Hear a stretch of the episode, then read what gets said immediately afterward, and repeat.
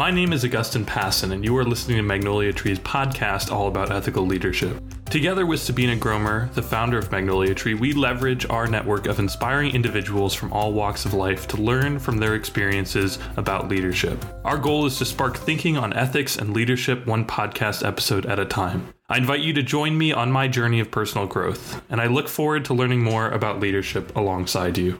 So the way we were thinking about approaching it was we were going to play a little game to start us off, and um, I think probably the most useful thing for for the interview would be for for us to go a little bit into your background, and I'd love to hear too because I, I, don't know a lot about your kind of life story and where you came from, and I I, I would be fascinated to learn about that. Right.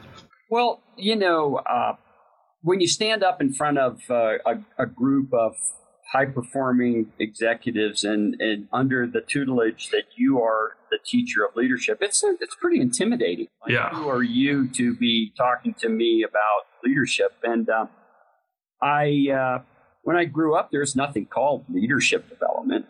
There's no. nothing called executive development. Uh, you know, as a matter of fact, uh, I, I, looked it up. It was in 19 in the 1980s that Warren Bennis wrote a book called Leaders with Burt Nanus, where he began to make a distinction between leadership and management. And uh, so up till then, it's just been management by objectives, and no one had tried to really separate leadership. So my story of getting there is convoluted. I, my father was a the colonel in the military, and he he's buried at Arlington. He fought in World War II. He was drafted in World War II right out of college, uh, drafted, and uh, he'd been in RTC, so he went in as a second lieutenant. He drove a tank across Germany. Uh, he tried to get out of the war, or after the war, he tried to retire, and they called him up for Korea. So he once again he's put back into the military. He's fighting. Uh, he's over fighting in Korea and then I think he just stayed in. So he also served uh, two tours in Vietnam, mm-hmm. and uh, he's buried in Arlington. And uh, but he also during his career taught strategy. So he was a teacher of of, of strategy. My mother, I'm, I'm, uh, what I'm giving you is my DNA. to some extent, my DNA, I think maybe you know you connect the dots looking backwards in life. But my mother was uh, the daughter of an English teacher. She was an English teacher. She taught me junior high English. She went back and got her PhD when she was in her mid 50s after raising seven kids and became a wow. college professor of English. And she was, I'll call her the my father the strategist, and I'll call my mother the poet. She loved poetry. She taught me Shakespeare and so on. And so my my leadership DNA, I, really looking backwards, is that that's really what leadership is. It's it's part strategy. It's part how do we win. It's part executing that strategy. But at the same time, from my mother, who is also active in the church, and we'll call her the poet, uh, it brings the dimension of educator and also the soul. Yeah. So leadership has both dimensions. You have that dimension of strategy, but you also have that dimension of how do we enroll the spirit? How do we enroll the soul maybe that's how I. So I was born to two people from the field of leadership development. right. The colonel and my mother, the poet. So graduating from college, uh, I got lottery number 358. That's why I didn't go to Vietnam. I, I was in ROTC, and when they did the lottery and I got that 358, that meant I would not be drafted. And I went in and turned in my uniform and my M1, and that was it because I, I uh, although I was the son of a colonel, I had no desire to go fight in that particular war. And uh, I was more drawn to being a teacher. I went back to and taught high school English, just like my mm. mother. And in the summer, I was working for uh, Outward Bound. Oh, working yeah. with groups in the Outward. I did Outward Bound.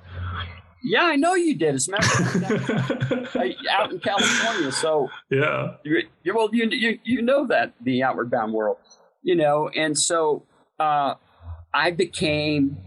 I had the opportunity to teach for nine months, and then three three months in the summer, I would lead groups in the mountains, and I became a mountaineer and really active in the world of rock climbing, and that got me interested in mountaineering expeditions. So doing um, climbing went to Peru and I went to Argentina and I went to Alaska and I was climbing. And during those climbs, I became really interested in, in leadership, in the dynamics of the group and how groups were led. Right. And that got me to go back and get a PhD. So I got my PhD in social psychology. And uh, I'm, I'm still nowhere near the world of executive and leadership development. we'll get there. We'll get there. We'll get there. So uh, uh, I got my PhD, and my first job, you take your work where you can get it, was uh, working with the prisons down in New Mexico, mm-hmm. doing kind of uh, working with uh, youthful offenders and adult offenders and so on, and doing pretty much community mental health and uh, uh, evaluations for parole and helping people transition back into society. That work that I was doing attracted, believe it or not, uh, People magazine did this article about me. Hmm.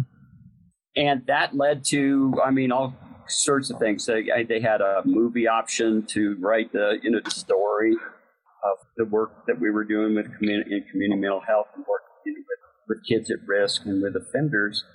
And uh, that publicity actually led uh, to me being invited into some think tanks right. Around the field of leadership development. And, and it was there I met uh, my good friend Morgan McCall, who is at the Center for Creative Leadership.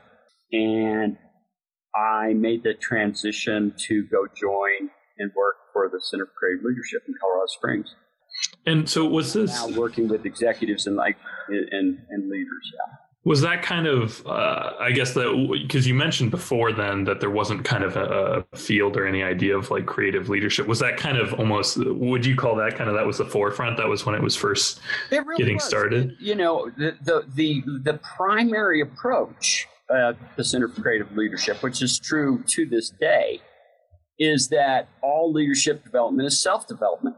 I mean, yeah. that's the core principle of the Center for Creative Leadership is that they don't necessarily teach you to be a leader.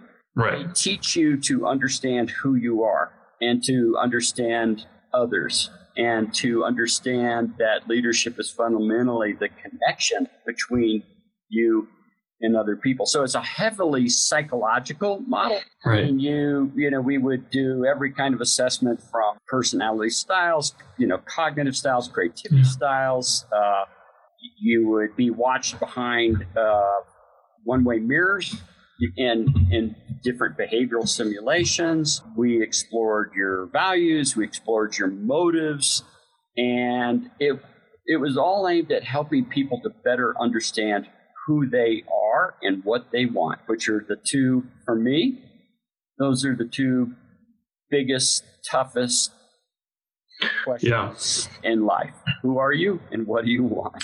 Yeah, those are not easy questions. Simple on the surface, but not, yeah. not easy to answer.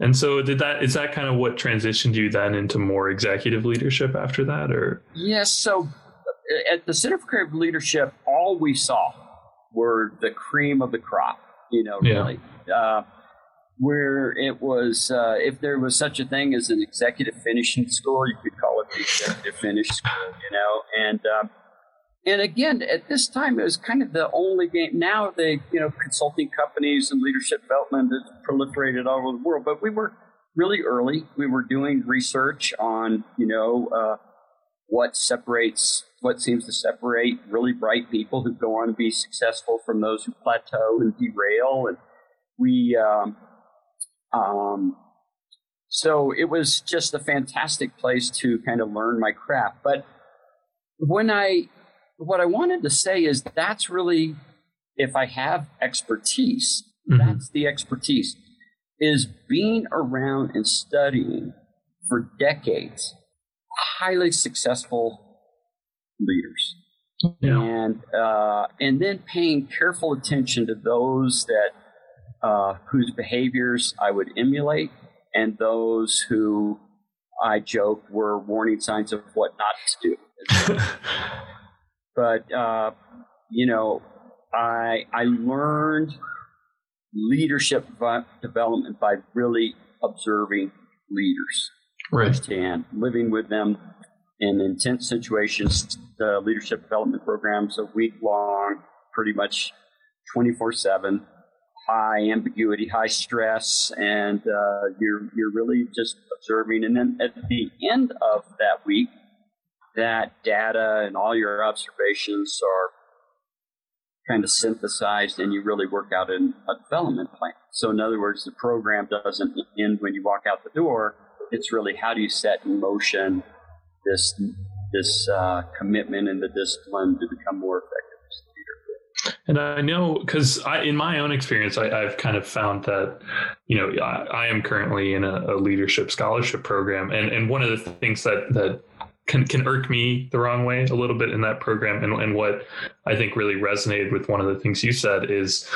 Um, there's a tendency to kind of quantify or, or, or, to qualify leadership as this kind of born quality, something that you just have or you don't. And I think the point that you raised about it being kind of a trained it's it's, it's an it's something that you emulate over seeing really skilled people over the course of your life and over a long period of time. And it's not necessarily something that you're just have or you don't. And i was wondering if you could kind of maybe go on to that point a little bit more. And i would i would like to hear what do you feel of yeah. Let, let me just quote uh, my the, the really uh, person i already mentioned warren bennis.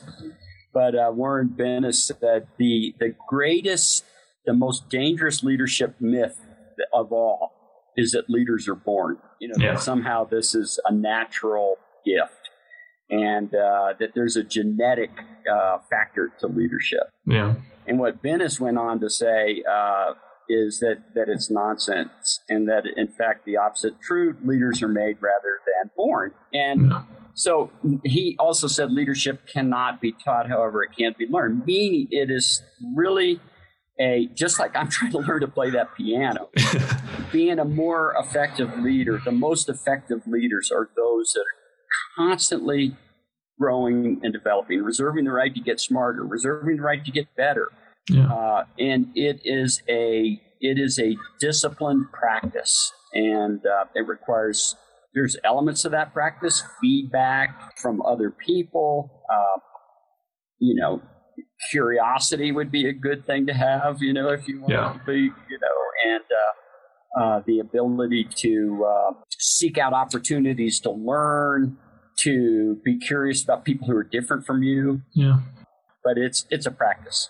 Yeah, absolutely. And, and, do you feel like you've kind of come to the end of your story? Do you have more you'd like to go on to before before we move on? uh, yeah, let's see. What else would I, I, I say? I went from the Center for Creative Leadership. I, I was only there for three years, and uh, wow. and then I uh, was also just at the crossroads. Uh, I was pulled into the orbit of a of a person I'm deeply indebted to, a guy named uh, a friend named Jim Bolt who was probably the first person to create a consulting company that really uh, was uh, linking uh, executive and leadership development to business strategy and seeing right. that as a key component of organizational success. Meaning, yeah. In other words, successful organizations are those that are developing. And this is so basic now. Yeah, no, I, I find that so fascinating. Revolutionary at the time. Yeah, no, because now it's it's almost. I feel like people almost think about it the reverse way. Like it, leadership is the foundation. At least in, in my sphere, that's what I've always heard. So it's it's interesting to hear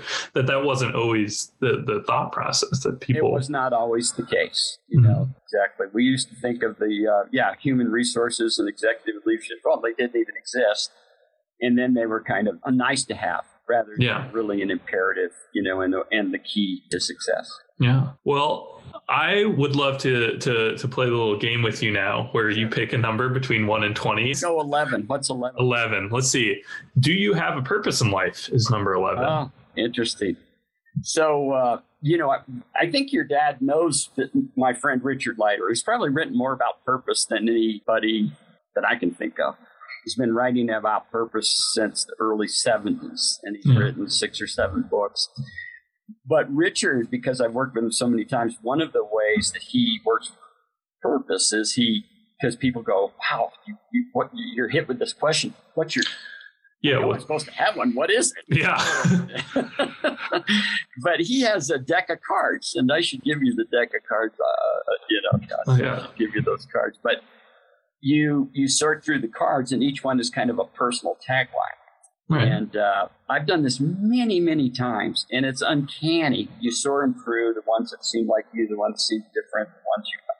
But the card that always comes up, the tagline that relative to my personal purpose is unleashing the spirit. That's my that's the the the uh, the uh, tagline for my purpose, and I think the way I express that purpose is working with individual teams, and my purpose was translated. I used to say I would inflict the comfortable and comfort the afflicted, which is the old Parsons pledge, you know, yeah. uh, you know, and that's how you unleash the spirit. You know, if people are too comfortable, you prick them and you inflict them and you you bring them to an edge. And if they're suffering, you comfort them and support them so that they'll be um, empowered and enabled to live to fight another day and come back. So that's that's the way I my tagline, and that's how I express my purpose working no, that that that really resonates with me as well because I've always found that, especially kind of apropos right now, because I found myself in this situation where, uh, because of the pandemic and because of my current state in university, I've hit this phase where it is kind of um, a little bit lethargic and there's not a lot going on um, and, and, you don't feel that that push out of your comfort zone. And, and throughout my entire life i've been always kind of chasing that edge of, of, of, being outside your comfort zone, being somewhere that you, you don't feel uh, totally in your own skin or totally. I, have done that. You know, that was a big thing in high school, going to going to Shanghai and you know um, pushing that boundary and, and, pushing what I feel comfortable doing. Um, and every time I've ever done that, I found I felt completely invigorated. I felt like I'm learning that I, am not only learning in, in, a raw capacity of like I'm, I'm, learning new information, whether it be in school, but you just learn about people, you interact with people, and and it teaches you a lot about yourself and your values. And I'm really excited now because I feel like being kind of at the end of my time at university and I feel like my time at university has run its course. I feel like now there's this opportunity to once again go out there and, and kind of push that comfort zone. And I'm really excited for that. And I guess kind of uh, leading off of that, I think you've been in a really interesting phase of your life now where um, I don't know if I'd call you retired because I think you hesitate to say that yourself, but you're transitioning into this new phase. And how do you find that pushing that comfort zone in that new space because you have you're not in your your traditional career. How have you continued or managed to to push that comfort zone? Yeah. Well you know you're uh, you you know a little bit about further on as a project don't you? You know yeah. because your dad paul participated in it. Um, so to me the reason i hesitate to use the word retire even though i'm i'm not traveling and i'm not you know earning uh, uh, money. Everything I do, I call it, uh, is for intrinsic reasons. yeah. Uh, I'd like to think that's the way I pretty much always was anyway. yeah. And the pandemic fed this, but all of a sudden, all of my life I've been around incredibly fascinating, high performing executives. I've been side by side with some of the, the most fantastic educators and teachers, uh, and and that's been my community. And suddenly, that community, both due to the pandemic, and I also, uh, you know, I went from being a, a global services that picked me up you know, in Frankfurt with the yeah the, the, the personal escort into a yeah, yeah. Mercedes Benz. I wouldn't even go through the you know. now I'm mud class. You know, yeah. now I'm now they throw peanuts at me.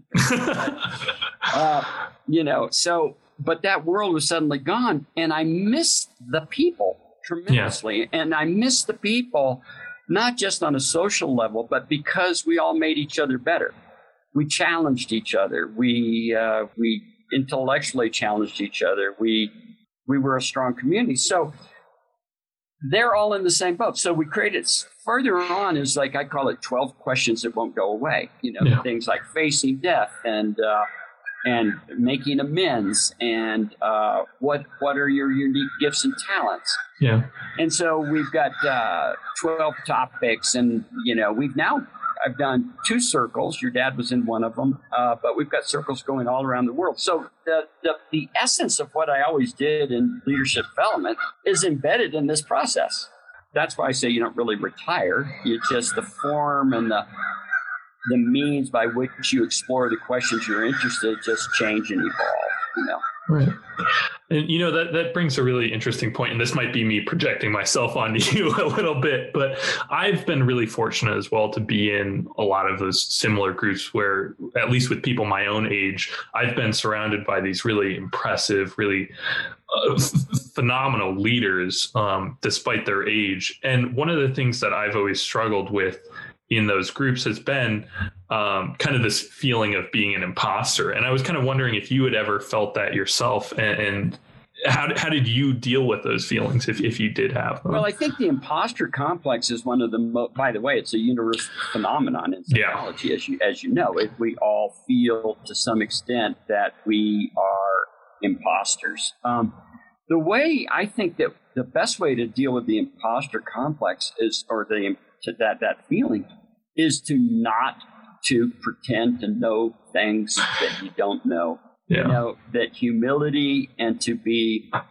In other words, uh, I've never written a book about the seven things you need to do to become a successful leader. You know, to me, I give you questions, and it's the same questions that I'm exploring, and the answers that I have to those questions might not be the answers that you have to the questions.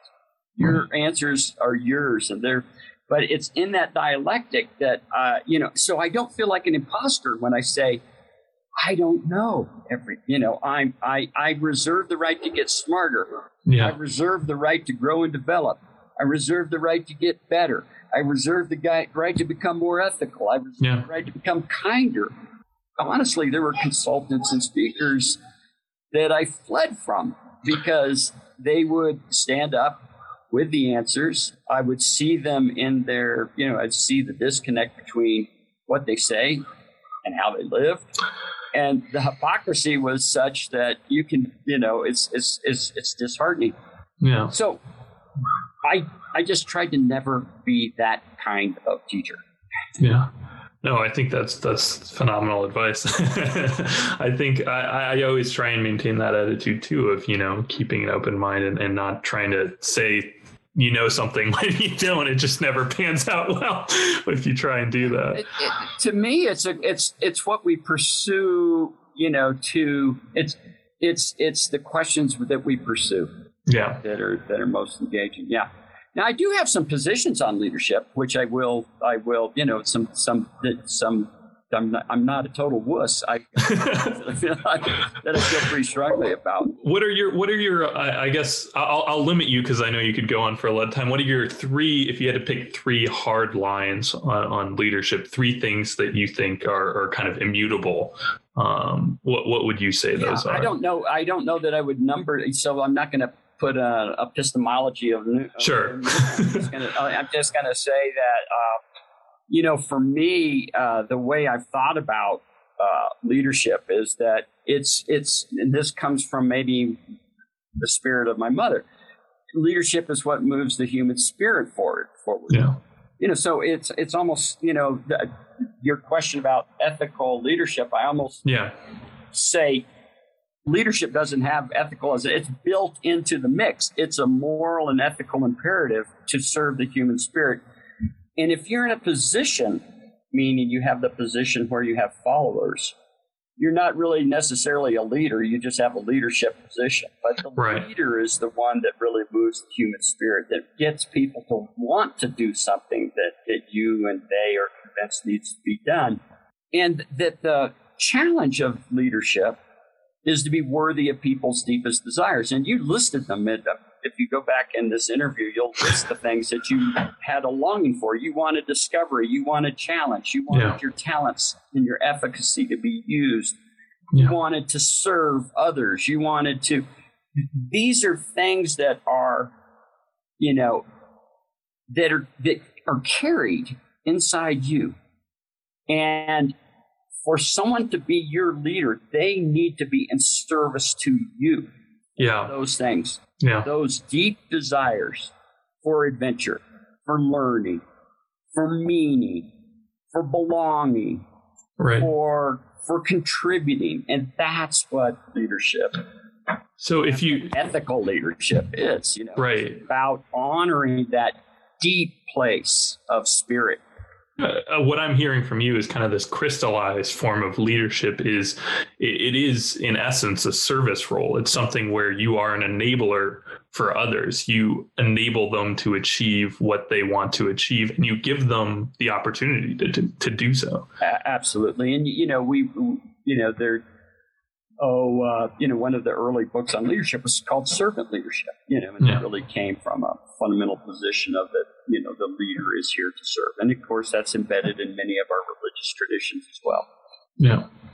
You know, I find that really interesting just because, as you mention it, I've heard this a lot and, and, and i'm of the same opinion for you but i feel like there's this tendency to kind of um, qualify leadership a lot by putting like an adjective in front of it and saying you know servant leadership uh, ethical leadership and, and, and there's these strong trends towards at least I would say nowadays, especially, and I, and I, think I'm guilty of it as well, is to, to try and um, push these specific types of leadership. But I, I think you're right in that it's not I guess my question then is why do you think we need these taglines for leadership? Why would you do you have any opinion on why we need to say ethical leadership? Why do we need to say servant leadership when that seems to be the inherent trait of leadership? What is the disconnect between people seeing leadership and not seeing that servant or that ethical side to it. Well, I suppose that's how, you know, that's the ideology. That's why it's been additive, you know, that somehow there's a element of people with leadership and sense of morale, you know, a sense of yeah. moral imperatives missing, you know. Uh, so you add it in the title. Uh, but I, I would prefer that you write you if you're going to write about it or talk about it you, that you do it in the body of your work rather than in the title. Yeah. There's definitely some truth to that. Maybe I need to rethink my title, ethical leadership. yeah, well, or leadership that that you know elicits or promotes or you know uh, creates. Yeah. You know, I think it's a result of leadership. You know, should certainly be you know uh, uh, should come from a moral place. Yeah. Well, would you like to pick another number and try and go through? I think we have time. I I, I don't know how much time do you have for this because I don't want to uh, capitalize too heavily. I've got as long as you as it's still being productive. It's it's fun for me, and I set aside the afternoon. So great. Let's let's. Uh, why don't you pick another number then? uh seven. Seven. Let's see seven.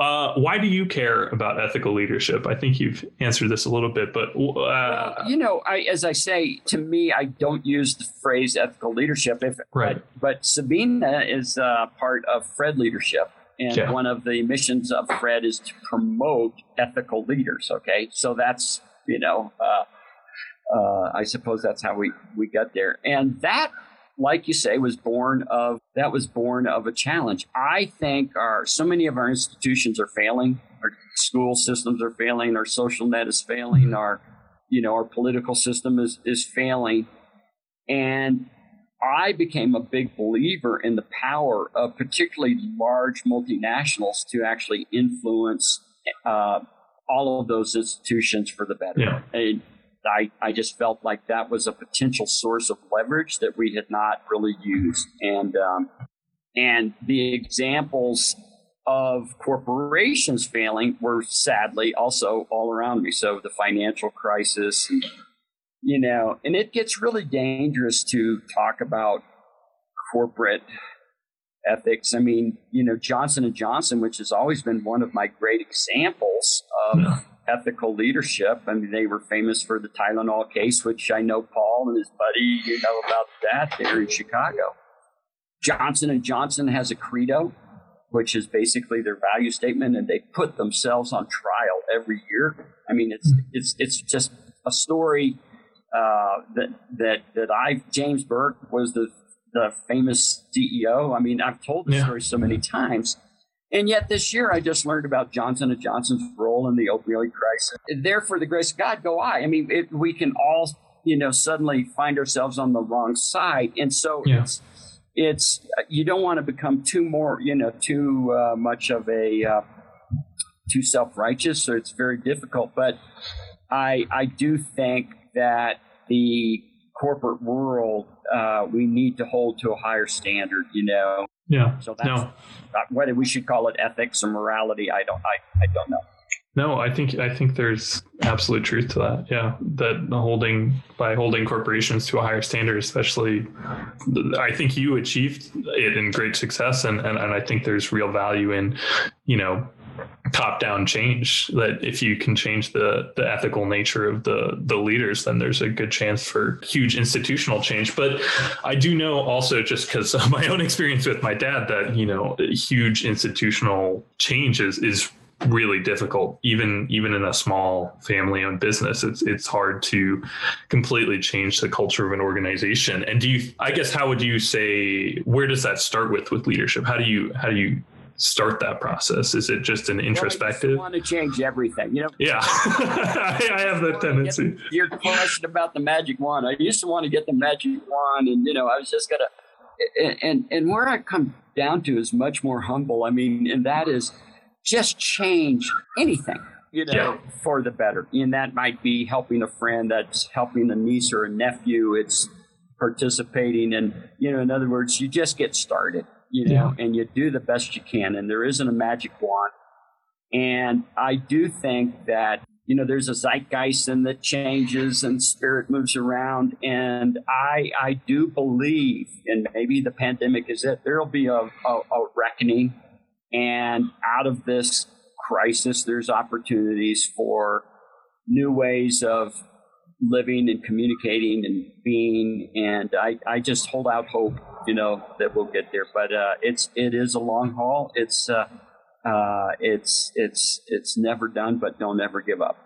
Right. Then, would you have any advice for someone who maybe isn't in a position of like high leadership, maybe someone who's just new to leadership or, or is looking to kind of grow themselves as to like maybe what's the first step in kind of instituting that that that small change is it just take a take a step you know well, I think it is always, no matter whether you're the leader or the follower, it's starting with yourself. It's the yeah. one. Th- if if you want to change other things, you know, the what's the one thing that you can do? And that's the change.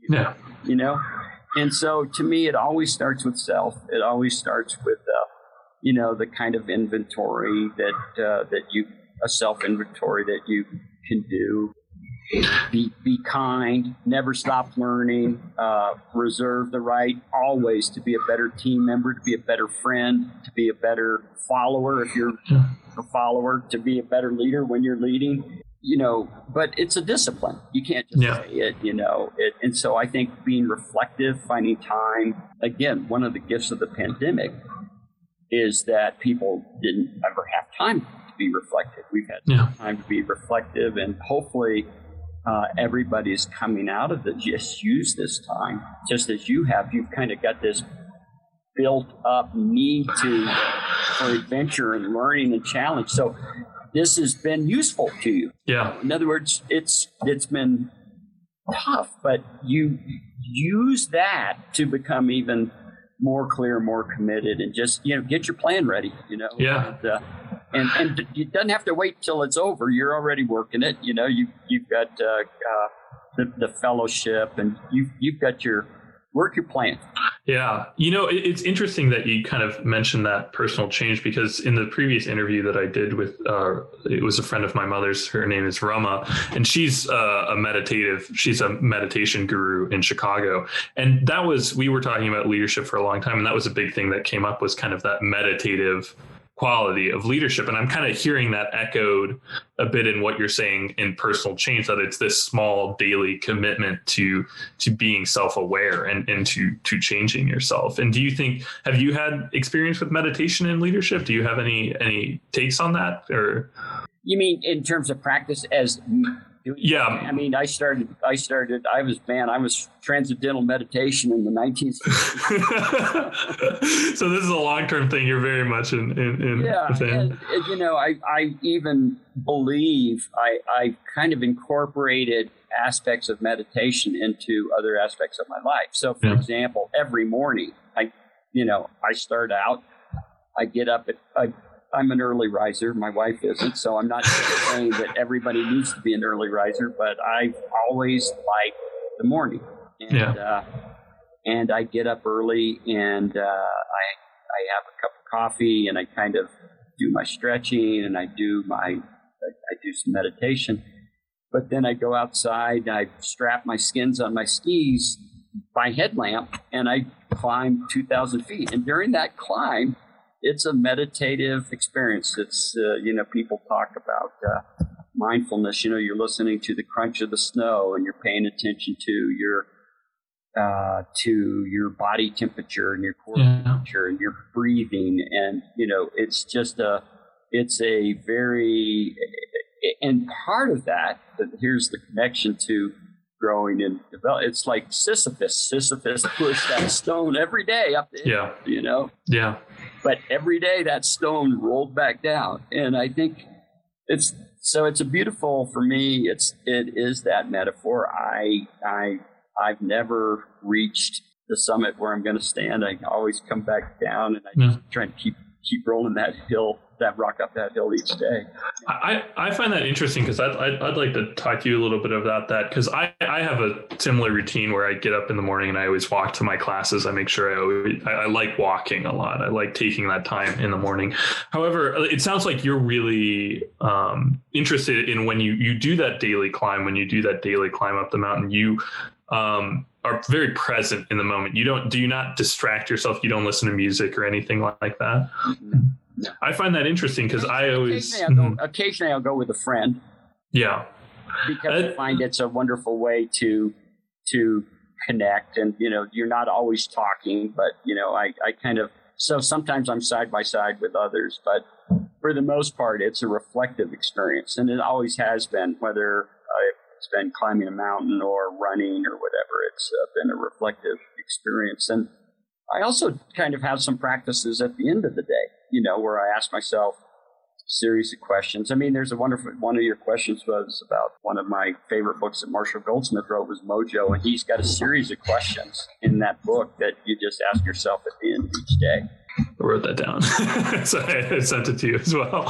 Um, yeah, I find that interesting, and, and I'm gonna. I think I'll start incorporating that into my own schedule as well, because I find myself oftentimes, you know, I, I, like my walks and stuff, but I, I tend to um, some days I'll just drown it out with listening to music or with listening to a podcast or something like that. Cut and yourself some slack. you know, I mean, I think that's you don't want it. Yeah, that's fine too. If you enjoy it, that's that's a that's a good thing. Uh, yeah. So, yeah.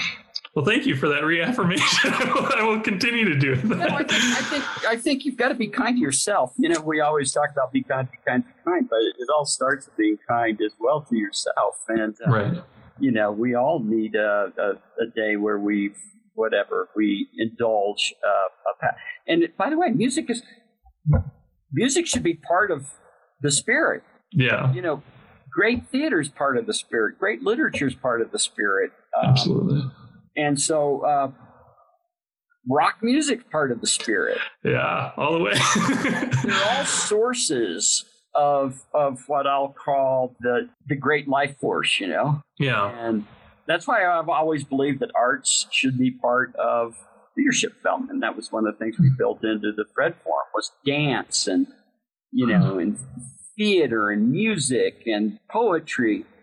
Right. Um, you asked the question, uh, what books should people read? And I thought about it a little bit. And I thought, well, one that I read at 16 and I read frequently is Man's Search for, for Meaning by Viktor Frankl. I think hmm. everybody sh- should read that. But not enough people, at least in the business world, read fiction because it fiction allows you to put yourself in the shoes of another person. And uh, and again, that's an essential leadership quality is is not seeing the world from your own eyes and your own feet but the capacity to see it from the eyes of others, your customers, your team members, your co your peers. And so that capacity, how do you how do you develop that? Probably fiction and theater are as good as anything. Well, that's good. I'm well on the path to leadership. Then I, I spend way too much of my days reading fiction. that's great. And I, I know the kind of you like you as at least you did. You, you have a real love for science fiction. Oh, absolutely. Yeah, I still read but, almost every day. But that's that's the that's expanding your imagination, isn't it? Yeah.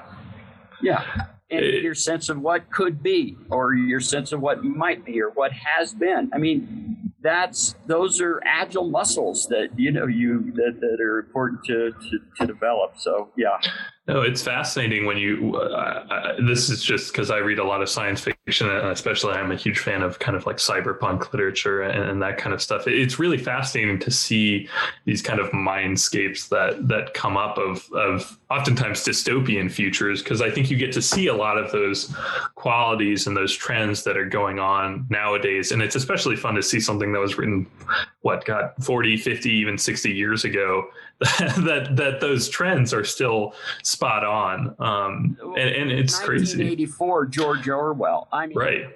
come on. I mean it, he warned us. Yeah. No and, and it's funny because i think sometimes too uh, when you see certain things that pop up, like even if you look at what is it, Fahrenheit 451, like the idea of the TV, I, I, know like he, he even talked about how that wasn't his intention. Like later on, he retro, retroactively said it wasn't even his intention to make commentary about people being so sucked into the TV and that kind of thing.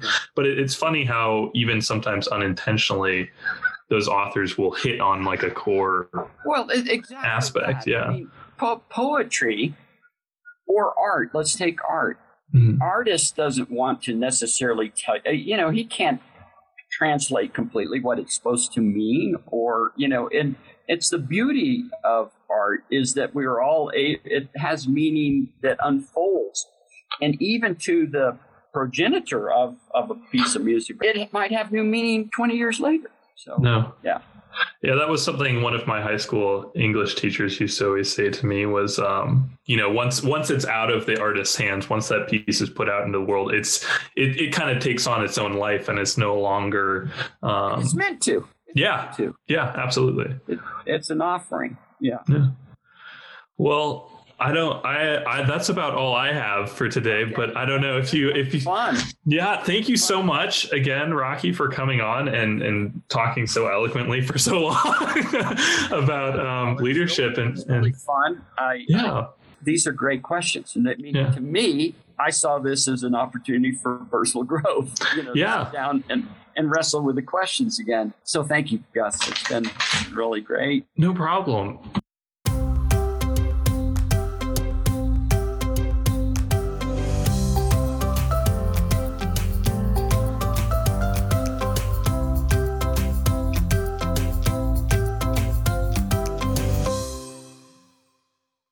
You've been listening to the Inspiring Brave Leaders podcast by Magnolia Tree. This is Daliana Eliash, the editor of the podcast. Feel free to reach us or visit our website for more bursts of inspiration around leadership. You can find a link for our website and our social media platforms in our bio.